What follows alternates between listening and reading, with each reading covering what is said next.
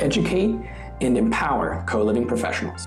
Today's episode has been recorded during one of our monthly meetups where we discuss a wide variety of topics related to co living. To join our network or find out about future meetups and other events, please visit coliv.org.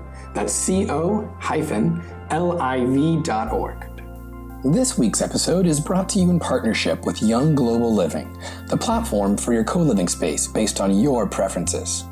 With Young Global Living, you can find a new place to live, discover new work opportunities, and connect with other community members all on one platform. Young Global Living wants to make experiences the new kind of living by matching co livers with like minded communities and providing co livers with local perks where location is no longer a barrier. Feel free to look in the show description for more info on Young Global Living, as well as a link to their website, Young Global Living, where you want to be. Let's hop right in to today's episode.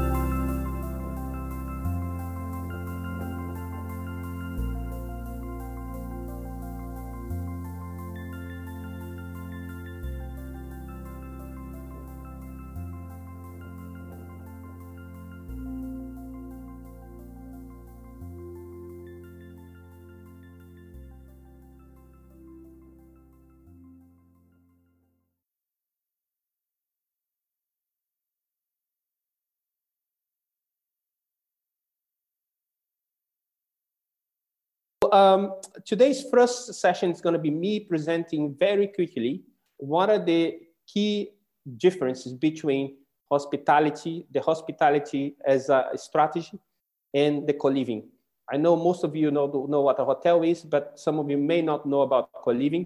I'll try to make it interesting, but also informative. Don't think that's going to be very basic stuff.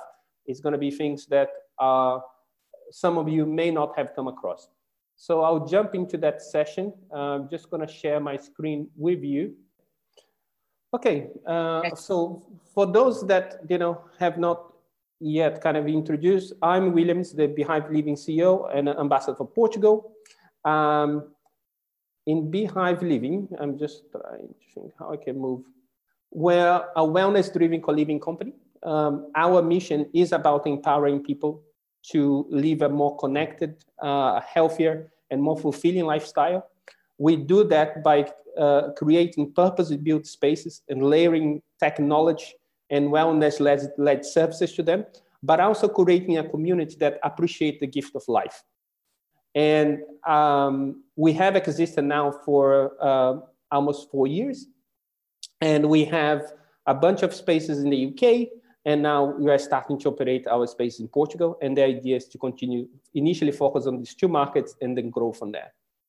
Um, how we grow our, our, organization, we start our life as a owner operator organization. It means we funded and invest our own money into our spaces, which we dramatically shifted them. So uh, each and every space of B-Hive Living has been purpose built for, for shared living, co-living. And uh, now our, the strategy that we are pursuing in terms of growth is to work with a group of um, private investors as well as institutional investors to take our spaces to, um, to different locations across Portugal and the UK and, and other markets as well. So um, in terms of co-living, um, um, I think my best definition, perhaps the fastest one, people ask me, so what do you do? For me, co-living is a residential strategy with a hospitality-led experience. And uh, for those that don't know co-living that well, I think some of the characteristics that define co-living is that, it, yes, one, it's about, it's multi-tenant. It, you know, it's about building communities ra rather than renting rooms. And sometimes people don't get that. It's about really creating a residential uh, experience that drives engagement of people and hopefully elevate the, the lifestyle. A co-living, I know there are different organizations doing different things with build, but in general, you know, most operators try to purpose design or build the space to be shared. And the reason for that, in the past, a lot of the spaces that people use for shared living, they used to cater for, they used to use a, a family infrastructure. And therefore, sometimes they're not suitable for, for to be shared. But in general, in co-living, that's where the market's moving. Everyone's trying to purpose design and build these spaces. Our bills are included alongside some service. We offer, we tend to cater spaces for people to live, work, and play, or, or I mean, have fun. And you know, one of the key characteristics of uh, co-living as well is that we provide we provide a variety of lease lengths. So it's not, you know, and, and one of the things I want to drive your attention here in this box beneath, as you can see here, there are different sort of market strategy, yield strategies, um, uh, real estate strategies there. So you have the multifamily, the hostels, the service apartments. But as you can see here, one of the reasons co-living is growing is because it's the one strategy that seems to be able to bring a lot of the characteristics and amenities of the other strategies um, underneath itself. So that's one of the reasons a lot of people appreciate co-living and why it's growing so fast. Now, just to illustrate what I mean by that, um, sorry, moving forward. So as I said, co-living, it's, you know, there are those, those organizations that are more residential led and there are uh, those that are more hospitality led. So there are different models of co-living. But depending on how you flex these four characteristics of co-living in terms of space, service, and community location, you might have something that's closer to a hotel or something that's much closer to a multifamily. And, and that very much depends on the operator, the location you operate, and, and what your intention is, and what your, the mission of your organization is. So, uh, so that's another reason why a lot of people uh, are attracted to co-living because they're able to flex their business uh, according to their intentions and goals. Now, just in terms of, of architecture, um, um, one of the things that we realized that hotels follow is still follow a very traditional, uh, um, um, um a, a, very conventional housing approach in which you have a corridor in the vast majority of the times, and then you have uh, units on both sides. In co-living, we try to, to provide a slightly different approach so that we can densify that building. And usually what tends to happen is that we actually tend to, in the case of uh, using the same space of a hotel, for instance, in this case here, we tend to make the, uh, the units a little bit more narrow. And then we use that middle space to create for the, for the community to mingle, to create engagement, essentially. There are different ways of building this, but that's uh, perhaps a very kind of um, straightforward of, of, giving people an understanding of how the architecture of both strategies differ. The other way the architecture also differs, if you think of hotels, a lot of the times you go to hotels, the amenities are either based on the ground or they tend to be based on, on the terrace. And then in the middle, what you have is the units uh, where people sleep. Uh, in co-living, no, what we tend to do is actually to mix the amenities and scatter them throughout the building. That's another key difference between uh, how the two strategies differ in terms of architecture. And then in terms of the user experience, I think here I try to highlight some of the experience between the approach and how the user tend to perceive these two products in the marketplace. For instance, the light side of hotels, you know, people come with the, the expectation of convenience. And the same expectations where we're trying to do in co-living, but the perspective of the user, instead of wanting to be served, is really to want to serve, to participate. You want to be an active part of that community. You want to be part of the family. Uh, on hotels, also there is this expectation of anonymity. I want to remain anonymous. I want to, you know, I don't want to engage with a lot of people beyond the staff of the hotel. Of course, that depends very much on the strategy and also if the hotel is a, you know, a holiday hotel for instance, where people, you know, there are services that drive engagement. But in general, that tends to be the frame of mind. Where in co-living, what you want is intimacy. I want to know everyone. I wanted to, to be friends, if possible, with everyone. And I wanted to, to, to create that sort of connection and, and deeper relationship. The other thing in terms of the how transient is actually the, the experience. In hotels, you want a more transient experience. I'm here for a bit, maybe a few days, maybe a night, and then I move on. Where in co-living, there is that sensing uh, of belonging. I'm here to stay. I wanted to form some relationships and to make the most of that relationship. And, and that goes to the heart of the key difference between the, these two uh, real estate classes.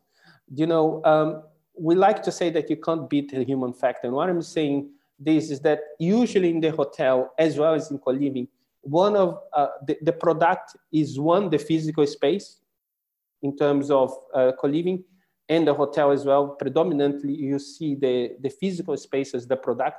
But in co-living, we have a second product that's very interesting, which is actually the, the, the community member itself.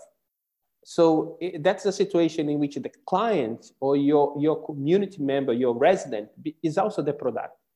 You know, in case of having a lot of people that comes to live with us, they come because they're attracted by the curation that we apply to, to our residents and the fact they're going to find people for a particular type of mindset into our, into our, into our communities.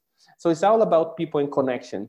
And the other thing, the other benefit that drives from there is that this, this idea of knowledge on demand, because I'm going to be interacting with people who had, that has lived in that town, that has lived in that location, in that particular building, I'm able to access knowledge and really kind of, and that provides, uh, uh, you know, a, a much smoother transition into a new space and a new location. So I guess these are some of the things that I wanted to share with you. As I said, I was going to be very brief, but now um, uh, Lyuba is going to go much more in depth. But before I drive, you know, I drive this forward, I would love to find out whether uh, people have any sort of immediate questions from the content I have shared. I would accept one or two questions. No questions. So hopefully it means that I have been very clear then. That's great. Great job. Maybe, maybe can I have a question? Yeah, of course. Yeah. Yeah, excellent. Thank you very much. It was very nice uh, presentation, William. I'm Hi, Radim. Thank you. Yeah, very nice presentation. I'm Radim, CEO at flatio.com, which is marketplace for winter rentals. And my question is, you know, when we when you shared the presentation where you have the structure, how a hotel can be organized, the, the floor and the apartments there, do you already cooperate with some hotel who are able to, you know, accept this vision and this uh, this new uh, you know layout of the floor for you? Because this is you know you know great idea. And uh, I'm just interested if you have any you know feedback from any hotel Thank you yeah, what I, much. What I, no, thank you, Radim. I think what we have seen, particularly in the last five months, guys, we have seen a huge amount of activity in terms of hospitality groups uh, approaching co-living companies. We have seen, uh, I think, was uh, Star City has just cooperated and transformed the hotel. We have been talking to a bunch of people as well ourselves who are actively exploring, you know, how we can transform their buildings into co-living. We know that Atico in, in Spain has just signed a contract with a whole group to transform a whole bunch of the hotels into co-living. I think the yes, I think there is openness, but when you realize the practic the practicality and the cost of transforming a building, I think what you're going to realize is that the, the retrofit of a hotel into co-living is going to be something a lot more lighter than what we have seen. I think the approach that I have seen, I have shown there, Radim, is more when you you do things like we do. We, we build a building from scratch for co-living, or we, we will take it through a, a serious kind of process of transformation. But there is openness for that. And I think what we're going to see is a whole new generation of hotels and, and co-living spaces being created of a much um, intentional approach in terms of catering for, for, a, for, a, for, a, for, a, for a community. Okay. Yeah. Okay. Thank you very much. Okay, I'm conscious of time because we have so much content to go through. And uh, without further ado, I'm going to introduce Lyuba Sorokina from Soul Kitchen. I think when we talk about these things, it's important to, to really kind of show, demonstrate real case studies that when you can learn the most. And uh, Lyuba has been very brave in actually doing that to her hospitality business. And I think we have a lot to learn from her. So Lyuba, the, the, the floor is yours. Mm. Uh, hi everyone. Uh, it's um, it's very nice being here, and uh, I feel proud that I can already share something. Though I have to say that we are still in the learning process. So uh, I think after another year, or so it will be a lot, a lot more to share. So uh, now I'm just gonna share my screen. Hope everything is gonna work. Okay, Perfect. now I'm just gonna go to the slideshow. Yes, uh, working good. Uh, it's it's, uh, it's great. Okay, yeah. Um, so uh, we have part Uh, this is the co-living project in Russia.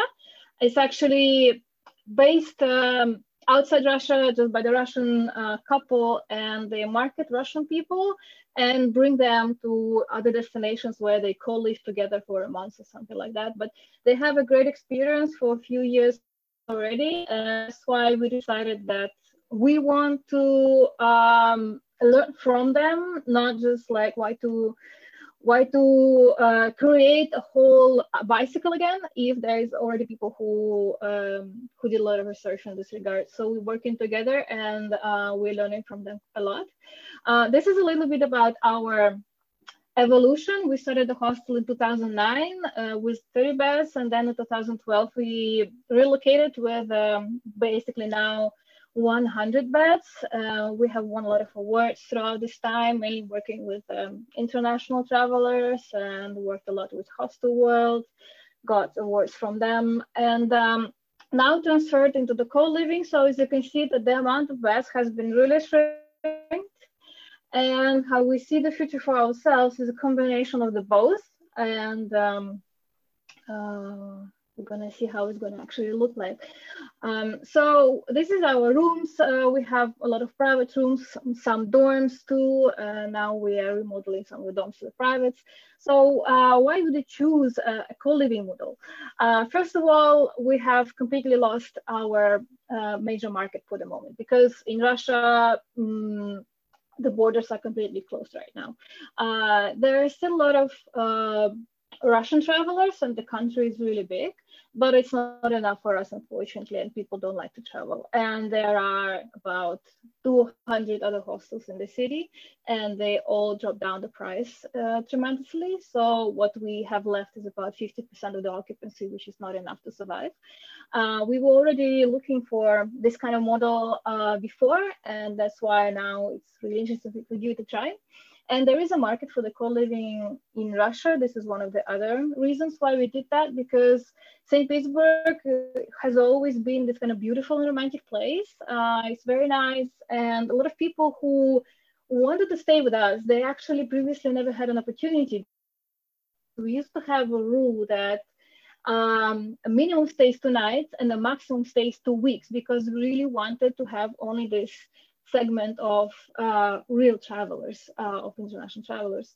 Uh, and a lot of locals, they wanted to stay with us longer. They wanted to come from Moscow, for example, to, uh, to live for months in Petersburg, but it was not possible nowadays. And now this is exactly what we offer. So we're doing completely the opposite of what we used to do before. Um, and uh, yeah, not to mention as well that uh, we have agreed with the landlord because we don't own the space, and that would be not possible if we couldn't make an agreement with the landlord. Because of course, if we would have to pay the same price for the rent, uh, we would just basically shut down at, at once. So here we have lower costs. Uh, we also have lower risk because uh, we tend to work with residents who wants to stay with us at least for two, three months. Um, so it's easier to forecast um, in this uh, very changing world, which is really nice and uh, very useful. Um, yeah, so it was really interesting to take, to take this challenge and to work with um, new model and um, what we've changed. Um, you know we actually changed like everything.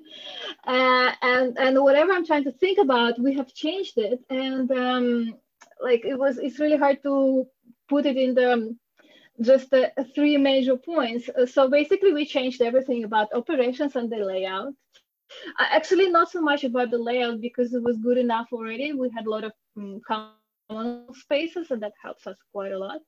Um, our interview procedure now is instead of confirmed online reservations, we don't have any uh, booking engine the process is really complicated. You have to apply to write the form, then you have to schedule a meeting with us, and then you're gonna have a conversation with us, and only after that, the rest of the process is coming. So also onboarding procedure we have by the community manager, it's a quick check-in by receptionist, um, and there are new types of events, and we use more tech tools than before, apparently because there's no uh, the perfect PMS solution, at least not the one that I would be happy with and uh, um, we couldn't use our previous one. It was already too expensive for us. So now we are moving to the Russian cheaper PMS solution. And on top of that, we got, we use a lot of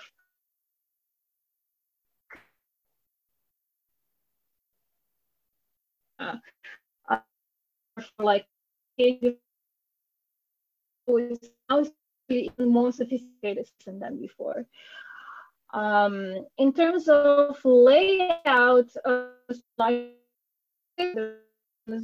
right now, though uh, we have an example of them common area. Uh, based 99% of they stay same, uh, but we have put a bit more in it. So the Lyuba, you're breaking up a little bit, uh, uh, but we are able to follow through the through the points you have made. But just just bear in mind, sometimes you're breaking up a little bit. But continue. Good, good. Yeah, uh, yeah, because I I saw the uh, so I fifty percent uh, for the reconstruct them, and it's a really big pity because those beds cheap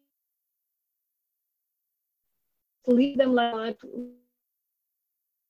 six person uh, in shared space, and this is I think, for well. Also, everything in terms of markers, um, big difference. Uh, going to do you. Uh, Has she dropped? Okay, we do apologize. It sounds like Lyuba has dropped. Uh, I think what I'm gonna do is see whether she has, she will kind of uh, join us again in the next few minutes. Um, I think what I'm gonna do, it's perhaps, uh, Laura, do you mind actually jumping a little bit earlier? No, no, no, no. I was just about to uh, offer I'm that. back. Oh, Lyuba is if back. Everything is okay, or how No, how long did was I not here? No, no, just a few seconds. So, so, so oh, okay, fine. okay. Just You can go um, back to the I'm presentation. Yeah, go back to the same slide. Uh, yeah. Yeah. Uh, yeah, I'm just gonna find. Oh my God, where is? Wait No problem. Take your time. Bum bum bum.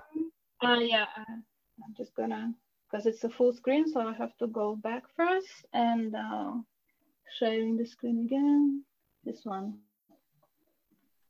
Okay, yeah. Okay. Sharing your screen now. that- Going yeah, back. Now it's gonna Yeah. be better. Uh, do you see the screen again? Yep.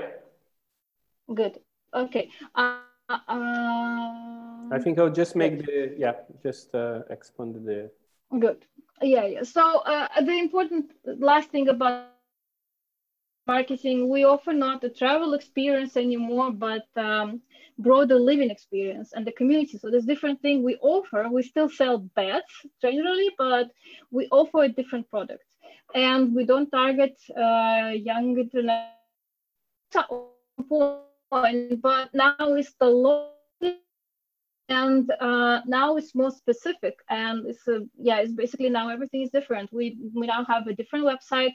We use different social media strategy. Uh, we focus on direct distribution and uh, yeah basically we have to think outside the box for new ways of promotion also for the new ways of revenue as well um, yeah in terms of the team it's been shrinked a lot because yes uh, the reality is that the co-living uh, there is a market for that but of course it's a different kind of revenue uh, and it works when you're not having so many employees. So we had to reduce the amount significantly. Uh, and out of 13, 15 that we used to have before, it's only three uh, employees that we actually hired. But we still have a lot of people involved at the same at the same time, which is very interesting because we never worked with the volunteers before. We never had space to host them before because it was too expensive to just have an empty bed for them. And now we could because we have generally like 100 beds and we always have a lot of empty beds in the shared dorms. So now we have i think about six seven um, volunteers doing uh, different kinds of jobs and now they're helping us with the cleaning they're helping us with the marketing and maintenance and uh, they're really interesting talented people so i actually like to embrace uh, this opportunity even more and i would love to keep it in for the future Um, things we've learned. Um, I think the major thing I've learned is that the co-living requires approach, new approach towards the business, and it's a really long learning process. So it took us a while to actually understand that uh, we can't have so many employees. We used to have even more in the beginning of being a co-living. And then when we understood that we have to we have to have a cleaning lady not every day, but only a couple of times in a week, and then try to do the rest of the cleaning with our own resources and with the with the volunteers. Uh, and uh, this kind of mindset, our previous mindset, uh, is uh, sometimes um, not so good for the new reality. Uh, so it's really important to learn and also to embrace the opportunities of of um, the community that is going to be the third one so yeah the second one which is also super important is the flexibility and here we did take with uh, building bunk beds which of course really nice and used to be very um, very pleasant for guests to stay uh, but not anymore. Now we have problems that we have too many of them and we can't just move them around really quickly. We can't store them somewhere for a while and put out some other other other bed there. So, uh, and that also goes with the space. And here we were lucky because we have three very large and a couple of, so uh, we could play with it. So we could play with the where we're going to have a lecture space and at the same time um, and the same space in the morning can be yoga class and uh, because we have so many of them we can play with it. But if we had a little less uh, could be a problem uh, because uh, it's different functionality and it means a space that can be transferable. Um, yeah and uh, the third thing is um, being cre creative uh, diversifying business and even with just having a space there's still a lot to do and still a lot how we can embrace the resources of the community. Uh, a lot of people, they are uh, brilliant in marketing. Uh, they can give some great ideas uh, about how to collaborate with other local businesses uh, and uh, provide space for the events. And apparently now in Russia, events still going on. Um, this is the the, the most significant um, idea that you have to be creative, you have to be flexible. Basically it. Hope well, you can perhaps stop sharing your screen, Lyuba, now.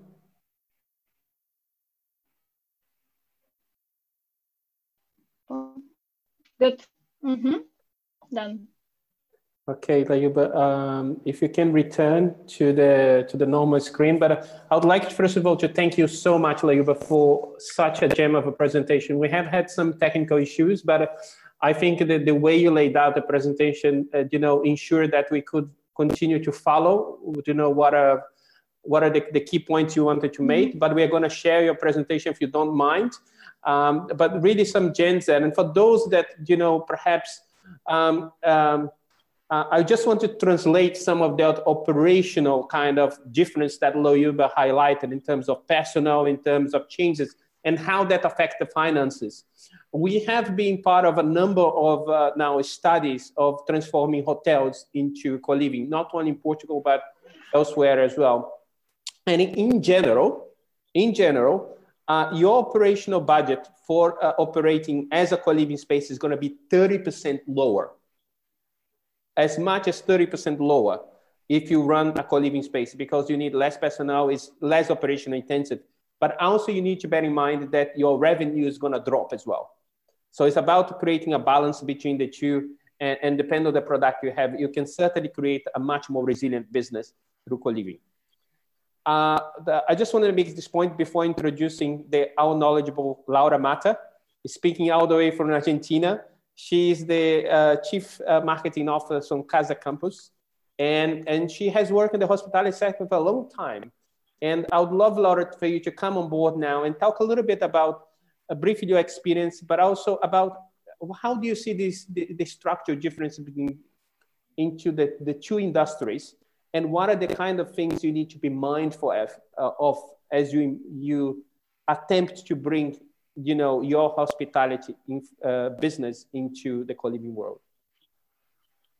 Hello, everyone. Thank you, Williams. Um, it's great to be here and um, and and to be uh, addressing this subject.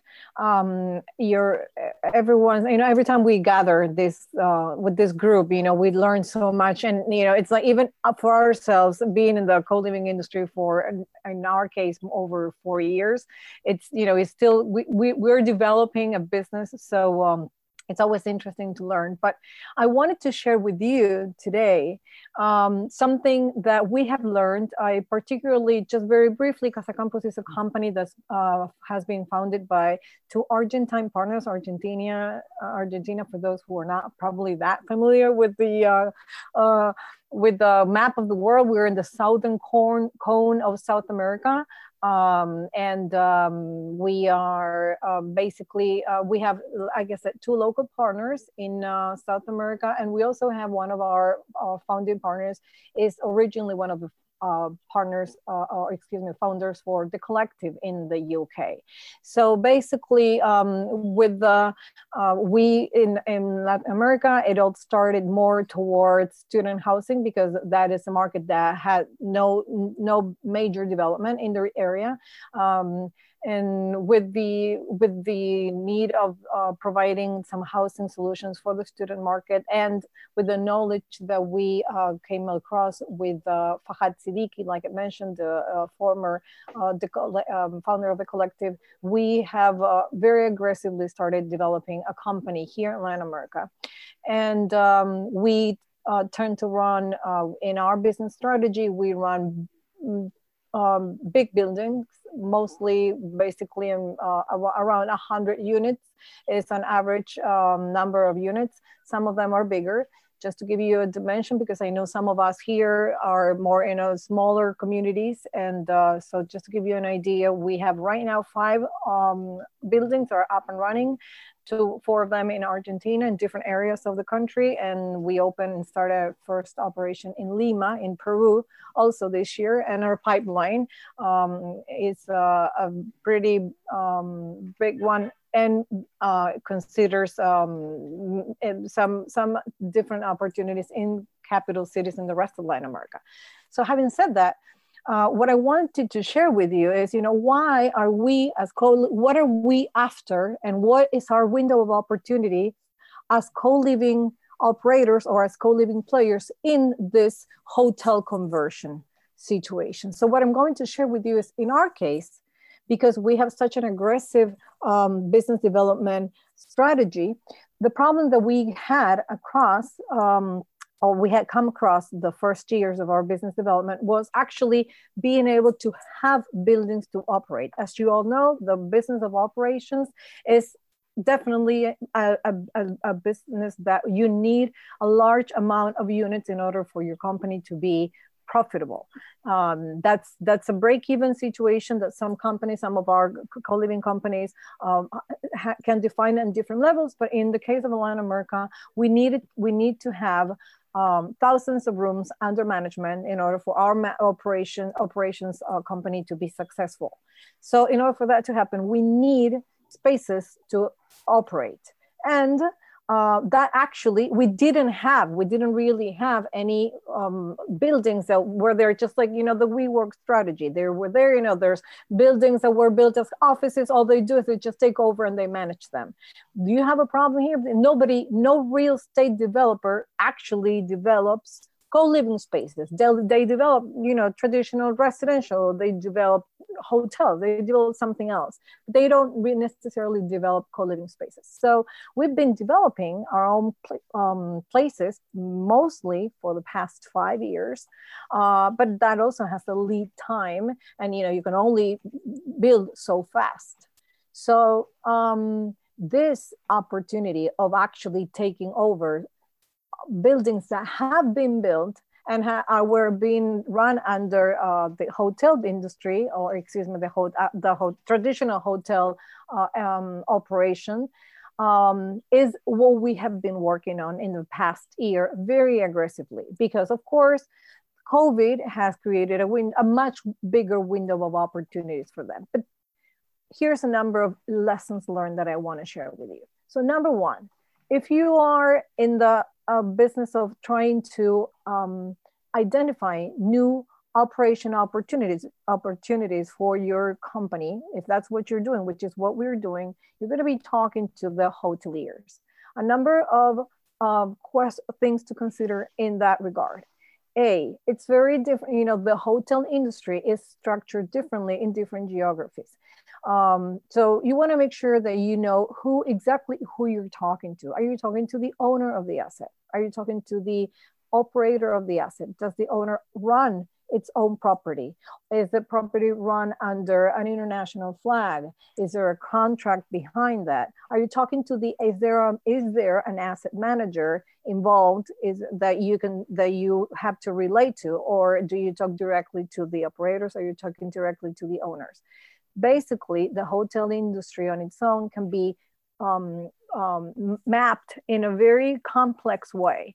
And um, again, my lesson learned is you're going to be competing against operators. If you're talking to, if you're talking to an operator, then we're going to have a hard time getting those contracts because let's be honest, nobody wants to lose their management contract. They don't want to lose a management contract. And if you're already managing a hotel, if you're a hotel operator, then you feel like you can actually run a co-living right? That's the number one problem we figure out. If you're talking to the property manager or the property owner or the asset manager, that's a different deal because they're after their profitability. And you have some very good news for them because like we were just mentioning earlier in this conversation and just like william was addressing we should be, um, you mentioned 30% under the regular GOP level to a traditional hotel business. Uh, just to bear in mind, uh, most of, in order for the for properties to be suitable for a co-living, the type of co-living that we're into, we're probably looking into uh, three to four star hotels. Those three to four star hotels city hotels with uh, around 100 to 150 to 100 rooms are the, mo- the most um, typical kind of properties that are more suitable to be converted into co-living. That's the one that, you know, that narrows down the, you know, the much bigger world of hotels in general. So basically, three to four star hotels, city hotels with 100 to 200 rooms, some common areas that can more more easily be converted into um, our co-living spaces and they're you know the traditional common areas in the hotels. Um, so when you're talking to an owner now we were talking to an owner that has that kind of property. Um, that owner is probably is probably under a lot of distress today because of the well-known situation that we're all aware of but it was under distress even before covid because the next thing you want to bear in mind is that this is and i can guarantee you that you know we have a we have a lot of information that we could you know um, um, that we could share coming from the hotel industry ourselves. Not the hotel industry um, was in the need of a change and many of these properties were in distress even prior to covid so this is the way we are approaching them is that this is not just something for two, you know, until the vaccine comes. This is something that even when the vaccine comes, this can bring be- better a better ROI and a better profitability for the owners uh, in the whatever new normal is. And you know, it's something that goes definitely beyond COVID because the needs and that that's a lesson we all learn we all here we've all been here and we all been developing co-living and even before covid because we know that it's happening. So there is a market for them that used to be a hotel demographic who will no longer go to the hotels and they were not already not going to hotels before covid of course after covid and you know we don't need this is uh, you know we can again you know go for a long time discussing you know how this new normal this new reality and this digital nomading increasing um, um, in in ways that it, it has increased now that the entire um, planet has gone through the experience that we all went through this um, this year brings a lot more demographic for a, uh, uh, an operation like ours. So that's the third thought. Third thought is this is not just you know because of covid. This is something that was already happening that has been enhanced through covid. And uh, what we are there to tell them is um, uh, you we can bring a better profitability for their asset which is something that they they will listen to you when you talk about that. You need to show them that you can get them better profitability. And uh, how do you do that? Basically you bring down the gop you bring down costs um, in our in latin america um, and this you know of course these numbers may change but in our case we have a break even for in our buildings uh, at a 30% occupancy. Um, like of course Williams mentioned, the um, rates, and as we all know, rates go down. You know, you're going to be talking to them about lower rates because you know our, our stays are longer in the hospitality industry. The longer the stays, the the the the, the uh, lower the rates. But also at the end of the day profitability is, is you know is a revenue thing between the costs and the um and and the rates that you're able to charge and in that fourth point is okay the problem that you will be coming across and where the one thing that we figure out and um, we are currently working with a couple of properties here in south america where we're taking over the uh, operation. And uh, the hardest part that the hoteliers hotelier meaning operators, hotel oper- operators, not property owners or but hotel oper- operators have is that they don't know how to bring that. Um, th- they have two problems. They don't know how to bring those costs down. It's very hard when you've been in the hotel industry, when you've been running a traditional hotel uh, business. It's very hard to understand that you don't clean the rooms every day, that you that that you don't have the concierge service. That whole um, aspect of how to run a hotel that, you know they they know they're in the hospitality industry but we can tell you what we have learned so far is that they don't have they can't just adapt to the kind of operations that we run so bringing that 30 40% uh, cost down uh, has been a in a huge challenge for hotel operators in Latin America. The second part of it is uh, for a traditional hotelier and a traditional hotel um, operator, a public area is a cost, it's a sunk cost. And we are in the space of a service industry. We make money out of every single square meter. And that's something that only we know how to do because to build a space as a service, not only you need to have the right design in the building, which Williams um, so beautifully actually showed, and that's definitely something that we all know. It's not just that, and that's definitely a huge part of it but you can do that. You can adapt our interior designers in casa campus. What they do is they look at the building and we convert what we do in order to get that mix within the entire building and leave the, the, the traditional uh, rationale of you know common areas here and the rooms here.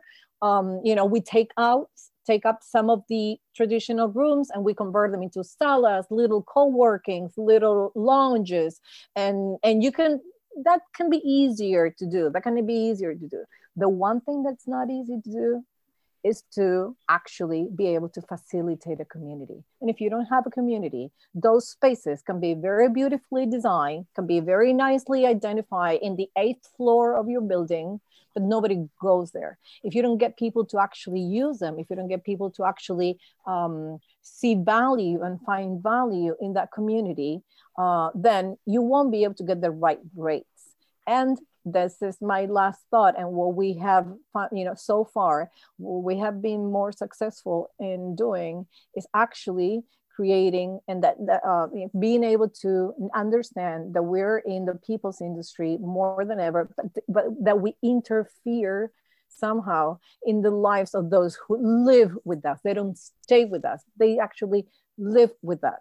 And when you take that third element into the whole formula of why is this an opportunity for hotel for co-living operators versus hotel oper- operators who do not want to just leave their business um, that's something that you should be focusing in because you, again you know uh, you are going to be if you're going to if you want to take over um, a hotel industry or, or, a hotel um, operation uh, again a make sure you're talking to the owner make sure that you talk business to them make sure that you show them how you can make their hotel a more profitable asset that the asset that they already have because at the end of the day that's what they see.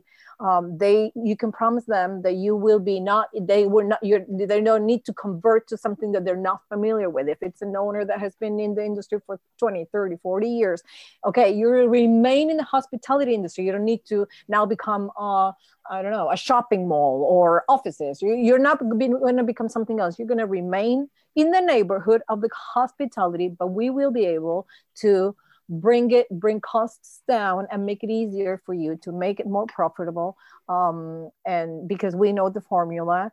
And um, and and and and you know last but not least uh, um, in many of our countries at least in south america bringing costs down is not just bringing costs down but also bringing uh, a, a hidden cost of liabilities in terms of human resources. And you know some of our countries uh, have you know very um, major issues in terms of human resources. So if you have 100 employees you have 100 liabilities. If you have 30 employees then you have 30 liabilities. Uh, that to the owner who is the one who at the end of the day is responsible for all those lawsuits that they may come across uh, with any of those employees who are a potential lawsuit um, you know, letting them know that you will um, um, lower that liability to them in terms of the human resources uh, is also a huge asset when talking to this um, uh, hotel as owners uh, interested in getting better results uh, making their lives easier and bringing their um, risks down in, uh, in order when when talking about getting some profitability out of their asset. Wow, Laura, fantastic. Well, thank you ever so much. So many nuggets, guys, of uh, of of uh, of wisdom there and, and really practical knowledge. I can tell you we have been involved in discussion of these projects and everything that Laura have mentioned there, you know, it's so important. You know, you have to go to take that person through all these pain points. Sometimes the, the person doesn't like motivation, but that liability that you may lie you know, with the uh, human resources and have to lay off people, there is maybe connections that everything, you know, it sounds easy sometimes to make a conversion, but there are so many things that you have to think and consider. But Laura, thank you so much. So many strategic things there. I think one of the elephants in the rooms that we get asked right at the beginning when we approach about hotel conversions is actually, you know, what tends to be the difference in terms of occupancy rate? That's one of the key metrics of any hotel or any co-living space. Uh, uh, it's not that different. So in general, just take the, the average, you know, occupancy rate in London, for instance, it's 79% last year. Uh, in general, even during this pandemic, uh, this pandemic year, most uh, operators of co-living were able to run their space between 90 and 95%. So just by doing that, we're able not sometimes to be more profitable, but essentially to be to translate into a much more resilient business. Let's not forget that any hospitality business in the world, except for very few locations around the world, there is a huge element of seasonality. You know, you're going to have low season, high season. In co-living, we are always at that planning altitude. You know, we tend not to do much, to have much change depending on the period of the year. So I just want to complement that. So, um, uh, so we're going to go move to the panel, and I want to ask from Laura and Lyuba some further questions. I'm conscious of time that you you know, almost the time. If you can stay with me for another, professor, for another 10 minutes, uh, that's great. And then you open for questions. But I want to make sure I ask this because Laura, you spoke about, you know, you know, so many considerations here in terms of, you know, how do you convince that person? Uh, but one of the things that we realize is that there are a number of key requirements as we look at, you know, we have been talking to groups of hotels and not of every hotel sometimes is actually suitable for co-living. And one of the things we have found sometimes location can have a particular bigger weight on, on whether you know these are transferable. Can you tell me a little bit what you think are the from the experience you have had when you look at the locations of the hotels that they're going to target? what are the key requirements you're looking for? Okay, um, in our case particularly, we have established, you know, we all different, um, uh, we, I, I know that not necess- this is not necessarily the same case for everyone, but in the case of our Casa Campus, like I mentioned, we have identified uh, three main demographics. The number one demographic that we have um, that we need to have is we need to be at walking distance from a university campus. Again, because in America, that's definitely a major demographic to um, attend, and uh, that there is no develop, there's no student housing development taking place in the region. So for us, that's the number one location that we're after um, that represents, you know, depending on the area, but that usually represents 30 to 40% of our occupancy mix, um, hotel, uh, excuse me, students um, also because in Latin America, in the major cities of Latin America, you get people from all over the region that actually travel to attend these schools. So it's key that you have some uh, institutional housing solution for them. And we get very good agreements with the universities. So we have a baseline of occupancy with that, again, at some point, uh, uh, somewhere around 30 to 40%. The second um, uh, demographic that you need to ensure is um, the uh, what we call, you know, corporate or the workforce. Uh, we all know and we're all very aware that probably the saddest uh, scene in a movie. I mean, we've all seen that Hollywood movie with the guy who's traveling God knows where, somewhere in Arkansas, right? And he gets to stay and he has to be there for an entire month. And the saddest part of the movie is when he actually gets to the hotel back from his uh, hard day of work, a 10 day work, and goes down to the lobby and there's no one there. And it's just the one guy, you know, it's he's all lonely and he ends up having a whiskey with a barman. And it's just him and the barman. It's this very sad situation. The guy is working, right? That's what we call corporate segment. That's the corporate segment. And now we have to add to that data information that the corporate segment are the millennials, right? I mean, we all know here, we, I mean, we're all aware the millennials are the corporate segment. When I work for Sheraton, mm, you know, corporate segment is what the workforce is, you know, 30, 35. That's probably the, the largest amount of workforce are actually traveling for work worldwide. Okay. Uh, those guys are millennials. Hello, newsflash. And those millennials, they don't want to go to the Sheraton mm, hotel. Bad news for Sheraton, mm, bad news for Hilton so the rationale for, and a quick note here also, you know, the ration, the traditional rationale for hoteliers is you get more rate out of more square meters. So the difference your standard room and your suite is that you have a few more meters with a lamp and a couch. That's that's the, going from $80 a night to $120 a night is a few more square meters. When you talk about that in real estate, that means that you need to have more real estate development, more real estate space, space to get more money. But you tell them, hey, listen, millennials don't care about square meters.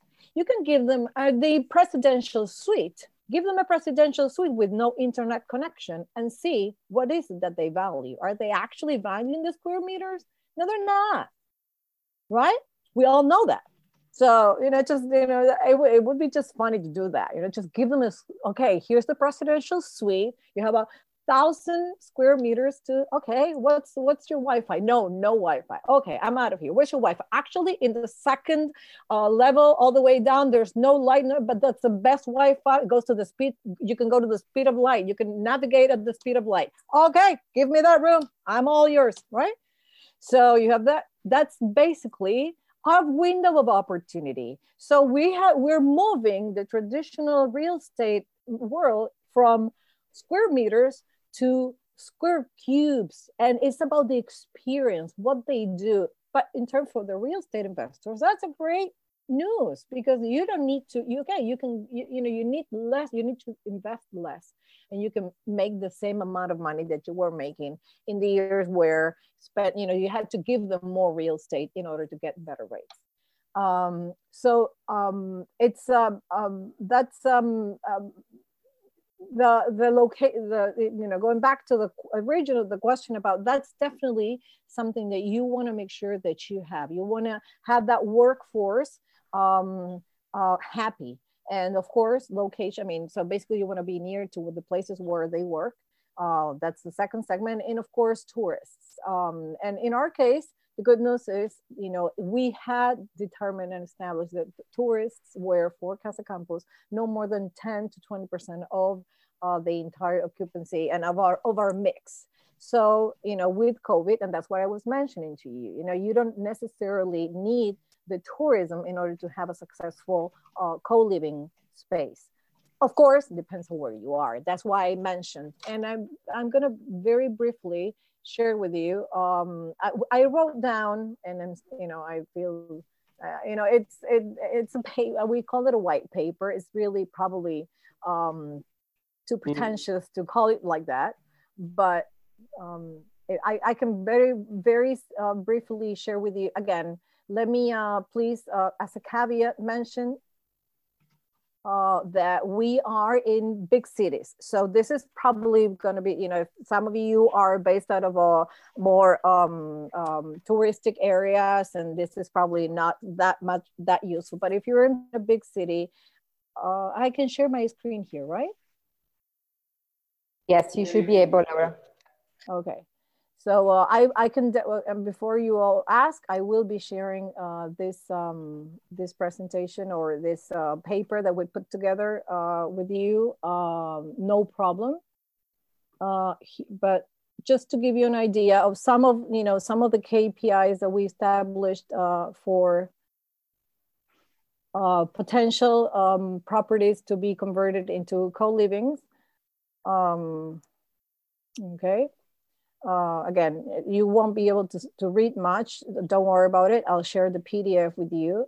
But basically, uh, these are some of the KPIs that we identified for a what do, you know what must the property have to be to be probably you know like I was said earlier eligible to become a co-living a Casa Campus property at least. Again, Casa Campus um, uh, addresses the three different demographics and is a city uh, based um, strategy company for co-living. So we talked about in terms of the location, strategic locations in our case, uh, more we're looking into city hotels that can uh, absorb tourism, corporate, the corporate world, the corporate, you know, the workforce and the student housing, like I was mentioning, an appealing design that basically we stated as, you know, a three to four star hotel with 3,000 to 6,000 built square meters and from 80 to 200 rooms you know, roughly around.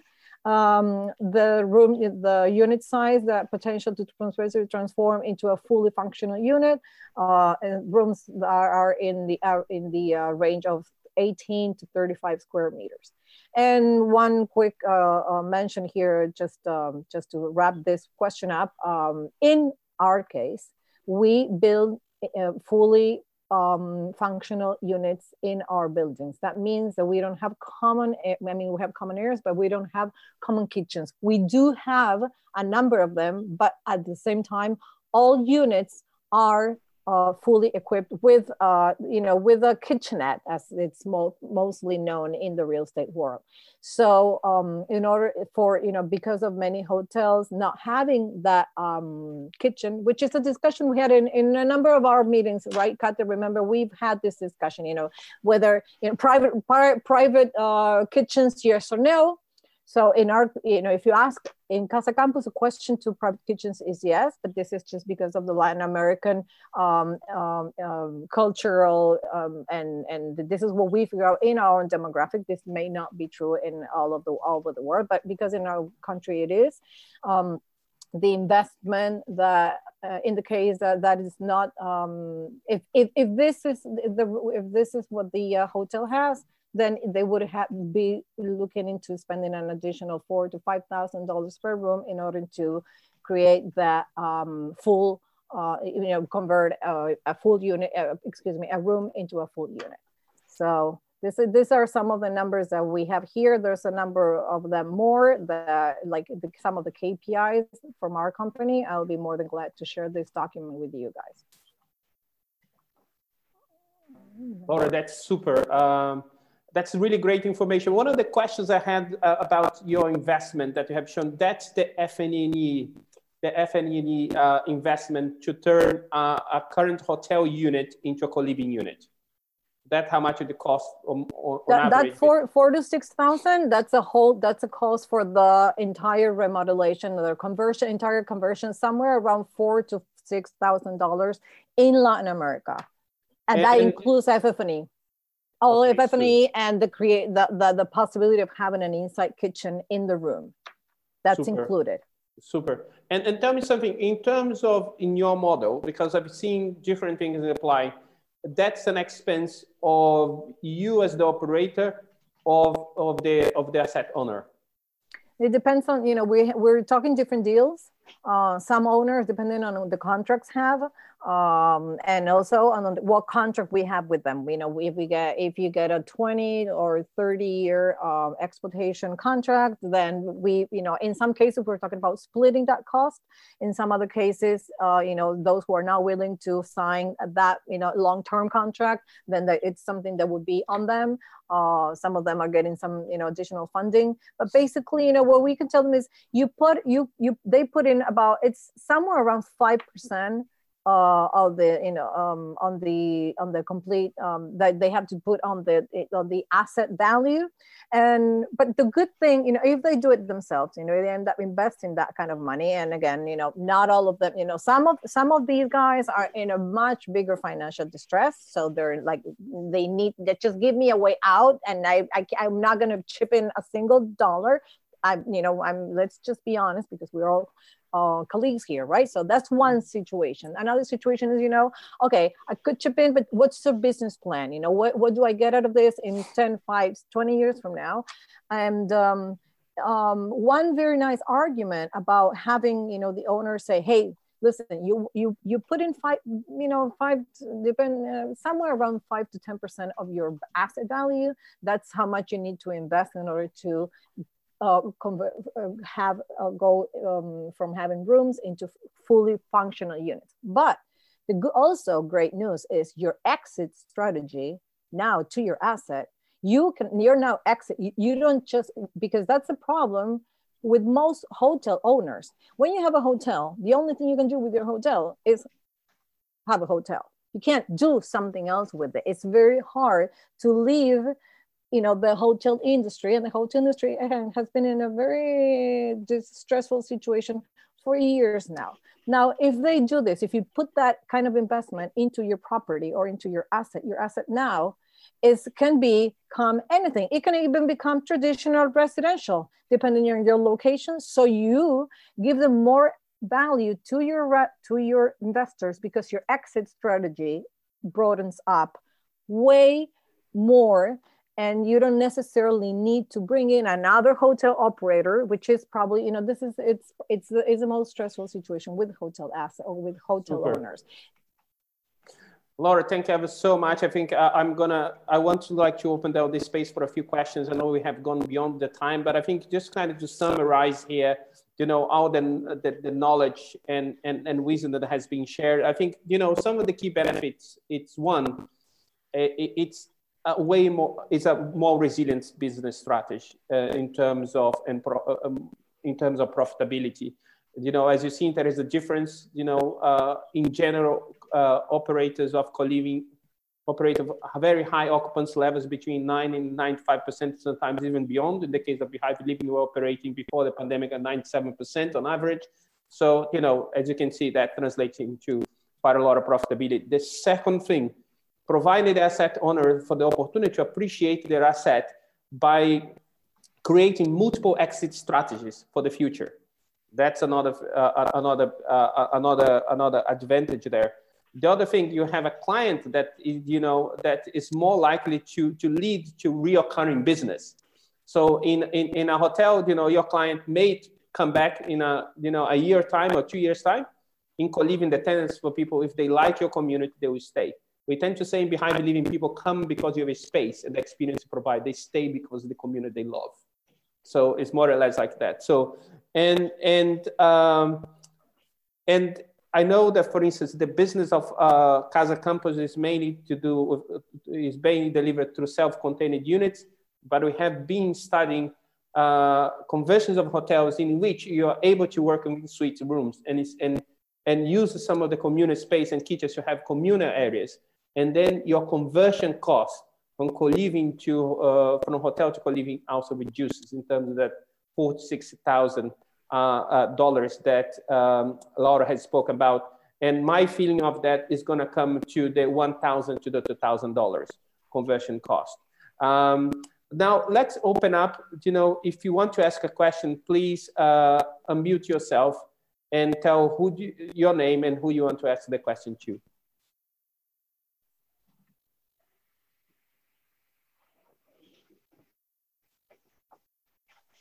Um, hi, my name is Alex. Uh, I run, I am a manager for a hostel in here in Lisbon, and we're currently developing a new property in the center of the city. My question, actually, there's two questions, uh, and they are for Laura.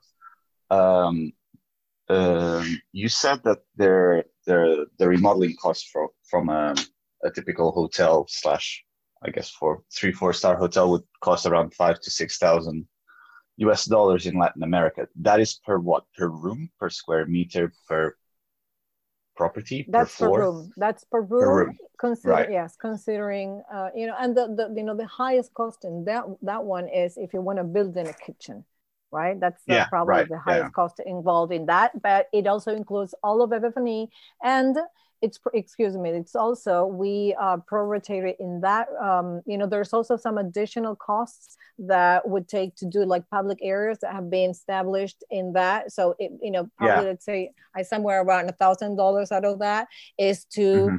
redo the entire um, you know some of the public spaces and stuff like that Right. I, I recall I, I I think i recall that with the numbers yes Mhm. that's the, other- the- you know in average per Yeah. room you can do like redo the rooms and redo whatever you- we need to do with some of the public areas Right. Okay. Uh, the other thing is, um, do you believe that this uh, way of doing business, so this co- co-living, will outperform a typical hostel hotel uh, uh, strategy in uh, in a capital city, for example, or in a big city in Europe or anywhere really in the world in the coming years? Or when will it outperform? Or do you believe it, it will never outperform, or will it outperform all, always? Or how long will it take to outperform a typical hotel or the hotel industry in terms of uh, revenue and ROIs?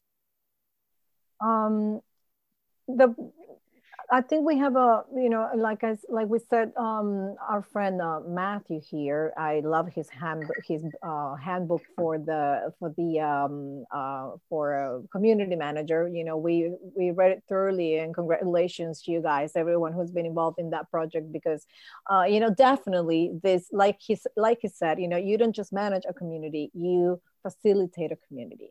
So that i think that's definitely you know uh, that kind of like the trick and the you know the secret formula of what we do.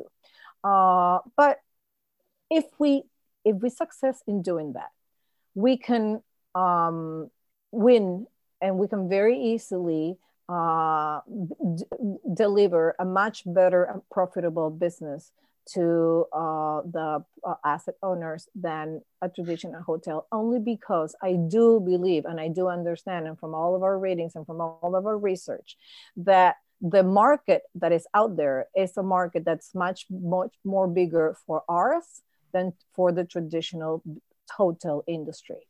They you know the market the demographic that we're that we can we can target if you give them the right product we are more in the line of delivering the right product to what's being looked for in the world today most all both tourists and students and and the workforce we are in the path of giving them more what they're looking for than the traditional hotel right The- i i Yeah. that i can guarantee you that the question No, yeah, that hundred is- percent. You, your we- target audience is me, for example. exactly So, and that's why I'm looking.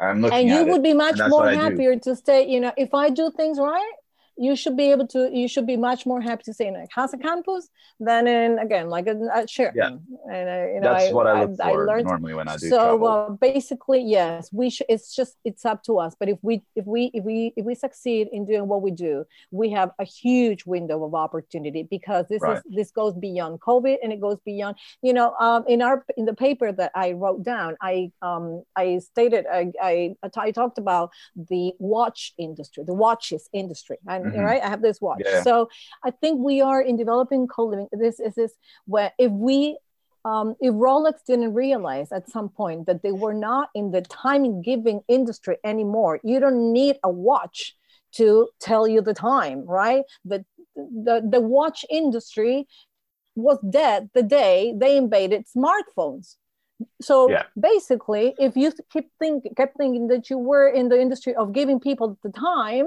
then you are out of the industry. So those who survived the smartphones that already tell you the time um, are those who knew that you and you know you have a role not because you don't know what time it is you know you can you can tell right today you can know what time it is anywhere in the world without a watch on. But we have watches that do everything else for us so it right. to me, I think, and you know, it's a very it's I, I think the hotels keep thinking, and William's presentation at the beginning of this meeting was very clear. You know, I think that what the hotel industry delivers to the to their clients or to their people who um, stay there is not what's being looked for. We give them a place to live. We give them a, a we, we, we, we, we invite them to serve instead of being served. And I think uh, and and it's very clear that that's that's where uh, the that's where the uh, demographic stands. That's what people are mostly looking for. So we okay. do have a great opportunity to yeah. to to give to very easily you know win some you know get get some very interesting and serious business for uh, investors and the developers in the. Chandra, in, uh, uh, I'm going to perhaps complement what Laura has just wisely said, and just that we have been involved in kind of uh, appraisals here of Hotel versus Co-living, uh, not only here, but uh, in, in Portugal, but internationally. So I can tell of the appraisals that we have been part of. Uh, the co-living is not yet more profitable than hotel and hostels. Uh, if the hotels are in good state and they are at the average, operating at the average occupants, which is not a lot in Lisbon, as you can tell. Yeah. Um, mm-hmm. So, but it's very close. And there is one thing that's going to make co-living, um, you know, really kind of accelerate its profitability. It's going to be the technology side. We know that real estate is the, the least developed, is the least technological advanced industry in the world. Hotels are not far behind um, as part of the same. Mm-hmm and the technology being developed for co-living to roll out services to the community that we have is going to accelerate our profitability massively in the, the next two years, I would say. And then that's the moment we are going to see co-living spaces become more profitable than hotels. Right now, if I hand on heart, I have never seen a business plan that shows hotel co-living more profitable unless it's something very close to a hotel. But I can tell it's very close and as soon as co-living, the technology gets developed, it's already there. It, it, you know, that's when we're going to see that, that transition from a Rolex to an Apple Watch. Right. And we are yeah. close to that. Okay, thank you very much. Any other questions? Yes, may I ask a question? Yeah, please. I wanted to know what kind of contract you're signing between the you as operator and a hotel or the building you want to have it? Is it more like a lease option or is it more you working as operator on the percentage? Or what, what's the deal with? Yeah, that's what we do. Yeah, we typically do not a lease, uh, and not in our business model, but we do a contract and we do uh, a percentage of the revenue, and on top of that, percentage of the GOP, and that's how we charge our fees. Okay, and may I ask you what's the percentage of this deal? It varies in the different uh, scenarios, but somewhere in for revenue, it's somewhere around five to eight percent, and eight to twelve percent of GOP. Okay, thank you. Mm -hmm. And uh, with the kitchen, so quickly about that because I found what it's quite a lot of um, needs for for co-living people. Is it must?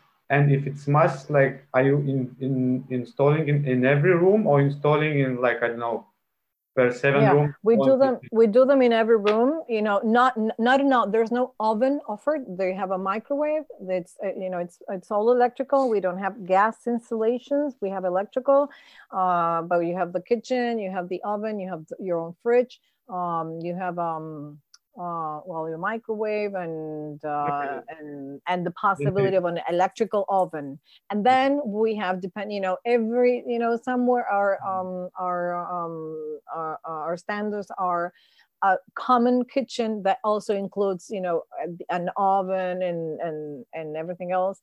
Um, we have one big large common kitchen that includes the, a living room and a lounge area in most of the cases.